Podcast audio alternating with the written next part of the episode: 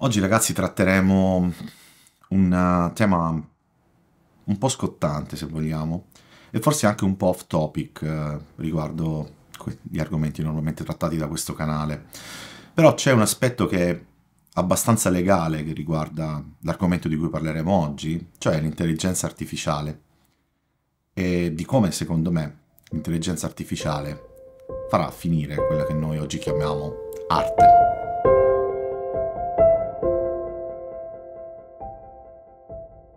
Un breve recap perché magari non tutti conoscono uh, esattamente quello che stiamo vedendo in questi tempi riguardo all'intelligenza artificiale online.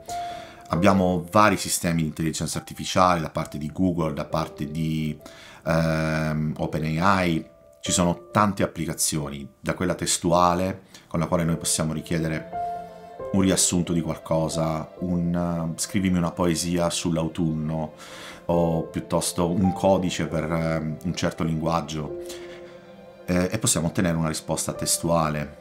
E la stanno già utilizzando i ragazzi a scuola per fare compiti, riassunti, temi e quant'altro. Però di questo non voglio parlare, perché già penso che si qualifichi da solo la cosa, no? Eh, ciò di cui vorrei parlare è maggiormente l'aspetto legato alla creatività, che certo c'è anche nel lato testuale, però stiamo osservando come ah, questi sistemi di AI riescano ad oggi a produrre ad esempio una musica per un determinato mood, una particolare situazione, un particolare tono, un particolare, una particolare scena di un film, ok? Eh, e che riescano a farla in maniera abbastanza dettagliata, ad esempio ehm, fare, trasformare una canzone eh, in una canzone simile ma suonata con la chitarra, ad esempio, eh, o con il pianoforte. Eh, se parliamo invece di grafica e di foto, riusciamo ad avere una creatività pressoché imbarazzante, veramente alta. Per esempio possiamo chiedere qualunque cosa, possiamo chiedere, eh, che so, mh, io ho fatto delle prove, ad esempio scritto Dio che ama i propri fedeli e mi ha fatto tutta una figura di una luce e ne, ne, faceva migliaia, cioè nel senso io con la stessa domanda potevo chiedere una sorta di retrigger, potevo chiedere fallo ancora però più così, falla di nuovo così, eccetera, eccetera. La mia domanda è, stiamo alimentando questo sistema?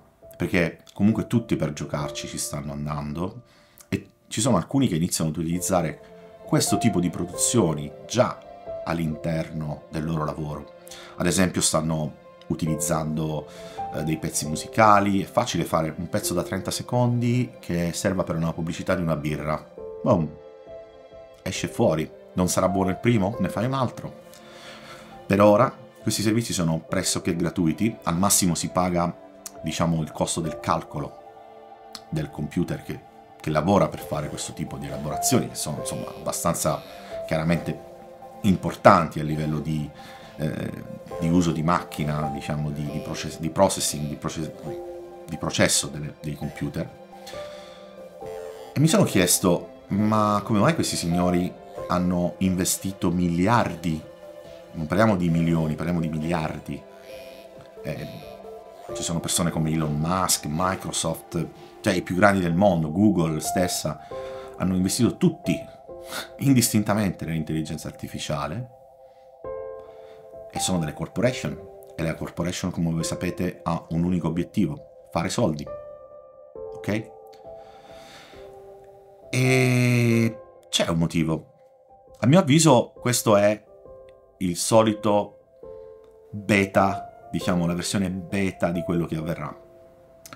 Allo stesso modo in cui ad esempio abbiamo avuto la beta delle di vari social network, che all'inizio avevano lo scopo di far connettere le persone, di far parlare le persone. Ci sembrava assurdo, dici ma come mai hanno fatto questo social network? Hanno, hanno creato, non so, Whatsapp che è gratuita, io posso scrivere a qualcuno gratis, mm, il rintraccia, posso mandare, posso parlare gratis con un'altra persona. Come mai le email sono gratuite, come mai Gmail è gratuita, c'è la versione gratuita fino a 5 giga, cioè se io compro un hard disk da 5 giga comunque lo, lo pago un bel po', no? Voglio dire, co- come mai oggi questa cosa è gratuita? Come mai Facebook è gratuita? Come mai Instagram è gratuito e tutti gli altri social sono gratuiti? L'abbiamo capito dopo qualche anno. L'abbiamo capito quando abbiamo, qualcuno si è preso la briga di andare a leggere le fine print, la parte legale, diciamo, dei vari social network e ha scoperto che quello che pubblico è del social network. Abbiamo scoperto che utilizzano le nostre informazioni, le nostre preferenze per profilarci e per vendere la loro pubblicità a terzi. Abbiamo scoperto da dove guadagnano, è molto semplice. Quando è gratis il prodotto sei tu, ma qui andiamo un po' oltre, perché in questo caso noi stiamo fornendo involontariamente alle macchine che si occupano di AI, di intelligenza artificiale, i dati di cui hanno bisogno per continuare a sviluppare prodotti di proprietà intellettuale, anche se di intelletto non si parla, perché l'intelligenza è una cosa, l'intelletto è un'altra cosa, sempre più vicini, non tanto all'arte o alla bellezza, all'estetica, non gli interessa niente di questo, ma sempre più vicini a quello che le persone vogliono. E quello che le persone vogliono non è arte inventata da un AI.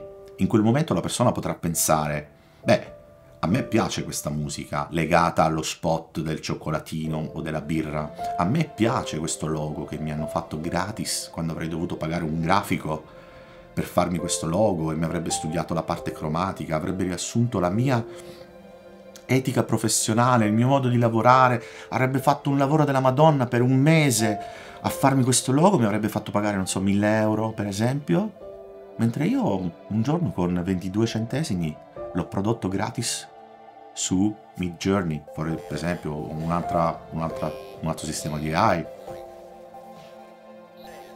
Iniziamo un pochino a vacillare qui, perché stiamo sostituendo l'arte con qualcosa di sintetico. E questa secondo me è la cosa più spaventosa. Che cos'è l'arte? Perché un quadro vale 100 milioni di euro e un quadro non vale niente se qualcuno glielo vuoi regalare non lo vuole? Perché una musica vince Sanremo e un'altra non entra nemmeno nelle qualificazioni? Ok, al di là de- del sistema, chiaramente, parliamo di se tutto fosse no? Così idilliaco come dovrebbe essere. Perché eh, una poesia mi fa piangere, mi tocca e un'altra no? Eh, perché quando ascolto la stessa canzone da 30 anni di Mia Martini piango, mentre ascolto un cretino che, che salta su un palco e strilla e, e, e usa l'autotune e non mi fa nessuna emozione? Perché l'arte è il ponte tra due anime, o tra una e più anime. Ma a noi non interessano gli altri, non interessa il rapporto che abbiamo noi con chi ha creato quel pezzo d'arte. Leggendo quella poesia si è creato tramite le parole un ponte che ha riaperto qualcosa dentro di me, che mi ha fatto nuovo, che mi ha fatto pensare qualcosa di nuovo. Questo è lo scopo dell'arte, migliorare le persone, e voi pensate che una macchina possa farlo? Una macchina che se gli dici scrivimi una poesia su settembre possa aprire qualcosa dentro di noi? Sì, magari sì. Ma sarà qualcosa legato sempre allo stesso sistema. Certo, una persona cattiva che voi incontrate nella vostra vita, molto cattiva essendo proprio qualunquista al massimo per farvi capire, una persona che vi parla dietro, una persona che non ha né arte né parte, che rompe sempre le scatole a tutti, quando voi la incontrate, quale parte del vostro cuore apre? Una parte positiva o qualcosa di brutto della vostra vita? Quando guardate un film dell'orrore, anche se è una forma d'arte, cosa apre dentro di voi? La paura, la, l'ansia, il terrore, no? Chiaro. Quindi oggi noi abbiamo una cosa grande, che è la capacità di creare, che sta venendo sempre meno. A livello grafico, oramai il mondo è sommerso da quelli che si chiamano template, per esempio, cioè di cose già fatte che noi possiamo comprare, aggiustare, mettere un, una scritta diversa e tutto pronto. A livello musicale, conosco persone che hanno studi di registrazione e producono musica che non conoscono la musica. No, comprano i beat. Cioè c'è qualcuno che ha fatto un beat, lo metti online, poi ti puoi comprare i diritti con 40 dollari e li usi all'interno della tua musica. O compri una compilation di beat. Una compilation di beat che poi hanno la cartellina degli accordi, che poi hanno la cartellina, non so, di effetti speciali. Devi soltanto metterli tutti su un sequencer, tutti insieme, e hai prodotto il tuo pezzo musicale. Ma questo è solo un'anticamera di quello che può succedere con le AI. Con le AI io posso dire a, a per esempio al sistema musicale di Google per creare musica, posso dire tranquillamente voglio, come ho detto prima, una musica di 30 secondi per la pubblicità di un cioccolatino e lui me la fa. Se non mi piace ne produco un'altra. Ma ritorniamo alla domanda originale, perché voglio farvi capire dove si andrà a finire. Ad oggi queste società hanno qualche problemino perché ogni tanto loro, i loro algoritmi producono qualcosa che è troppo simile a pezzi editi. Ok? Ma secondo voi come mai questa cosa avviene? Perché ne stanno producendo miliardi. Ogni giorno ci sono milioni di persone che si connettono e inviano migliaia di richieste. Di richieste. A questo punto c'è una sovrapproduzione. Adesso che siamo in beta, siamo in una fase in cui questi sistemi stanno giocando con noi. Signori, stanno così, diciamo, ah, provateli, giocate così, mi date dati, no? loro registrano questa musica piace? No. Allora, ok, togliamolo un attimino. Questa qui è quella che ha scaricato, è quella che ha voluto fare più grande, la foto l'ha chiesta più grande, quindi vuol dire che piace, vuol dire che quella cosa nera con lo sfondo nero piace meno. E poi lo registrano da un altro utente, da un altro utente ancora. E piano piano ci danno quello che vogliamo.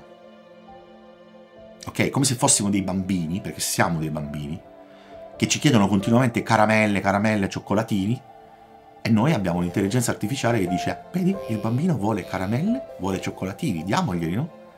E abbiamo creato un bambino diabetico e obeso a 10 anni. Avete capito?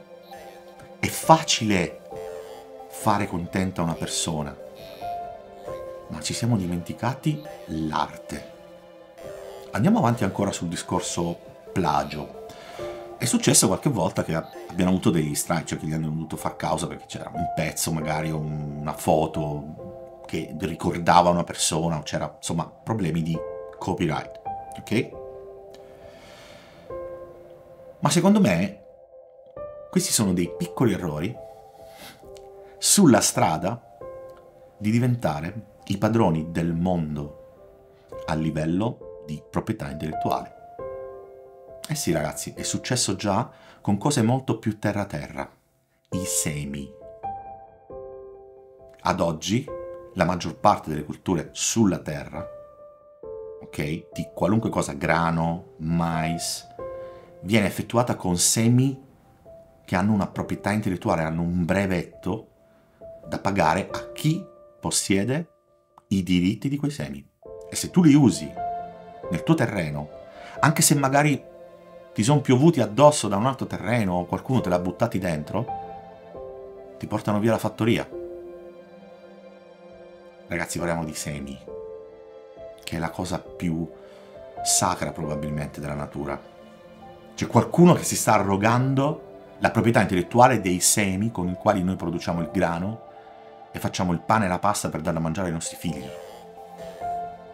Figuratevi cos'è per loro arrogarsi la proprietà di praticamente qualunque combinazione di note, di arrangiamento o di foto praticamente al mondo. Nel senso che se continuiamo tutti ad andare lì e domani sulle, ci sono alcuni che hanno già incluso la proprietà intellettuale dell'algoritmo su quello che viene generato, occhio, e hanno iniziato a dire se lo usi per scopi privati va bene, ma se lo usi per scopi editoriali si deve vedere. Ok? Quindi osserviamo questo.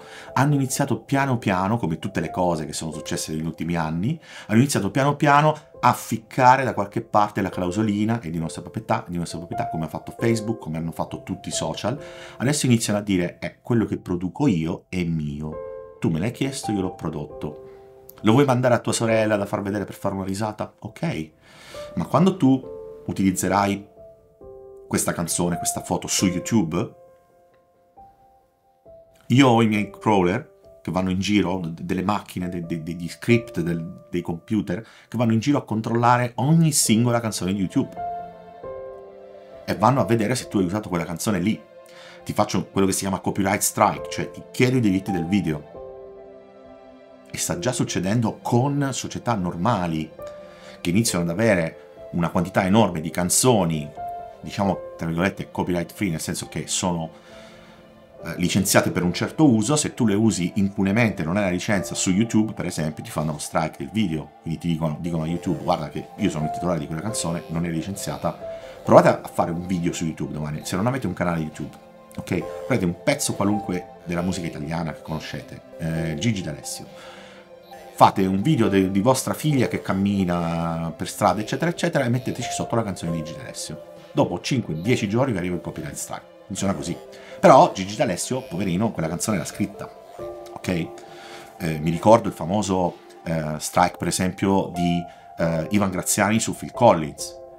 Cioè lì o è stata una copia o è stato un grande caso storico, ce ne sono pochi, dove effettivamente era una sequenza di note abbastanza ovvia, no? Nel senso, è, fare, è facile dire ehm, When I'm feeling blue, all I have to do Agnese dolce Agnese, era facile, era facile che, che si cadesse in quell'armonia.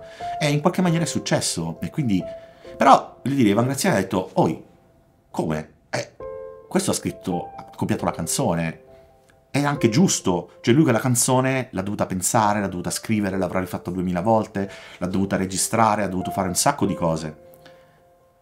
E Ivan Graziani non può produrre un milione di canzoni al giorno. Quindi immediatamente l'ha riconosciuta e ha fatto questa causa, eccetera. Oggi non c'è più bisogno di cause. Online puoi fare gli strike. Se sei una casa editrice, fai praticamente una richiesta ai vari social network a, di tua scelta, tiri giù il video, oppure ne acquisisci direttamente i diritti. Cioè il video viene demonetizzato alla persona che l'ha preparato e i fondi li prendi tu da quel momento lì, a meno che la persona poi non ti, non ti voglia far causa. Ragazzi, è lì secondo me che vogliono arrivare.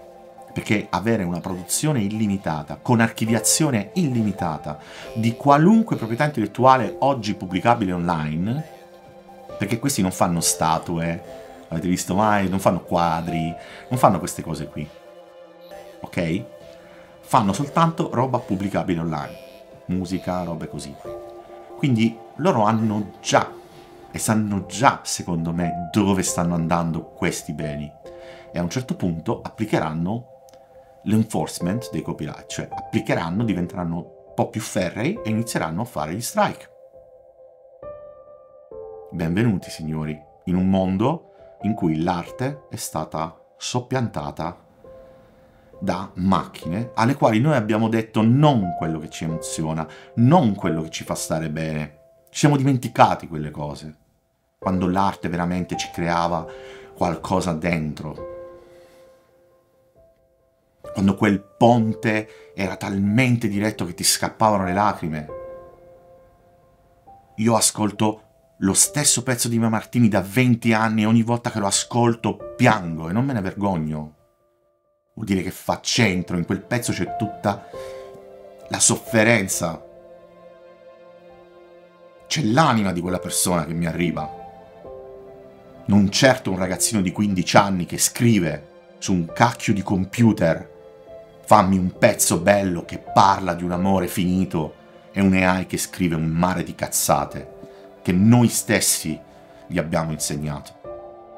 Mi sembra la fine del film Wally, che vi invito a guardare se non l'avete visto. È un cartone animato Pixar.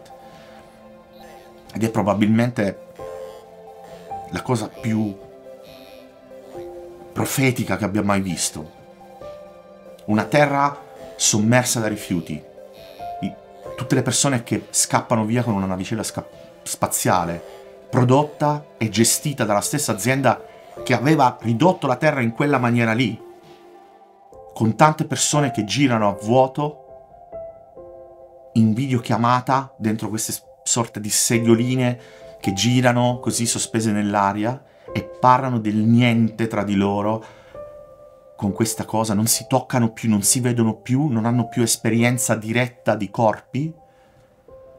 E quando due di loro sbattono e, e le sedie cadono, improvvisamente si guardano negli occhi e per la prima volta provano una cosa dopo tanti anni, l'amore l'infatuazione, la, la simpatia, l'affinità, chiamatela come volete. Ma alla fine tutto, se guardate veramente fino alla fine, non ve lo voglio spoilerare, ma non c'era il cattivo che aveva generato tutto questo. Il cattivo era una macchina. Ci vediamo presto qui sul canale con un nuovo video.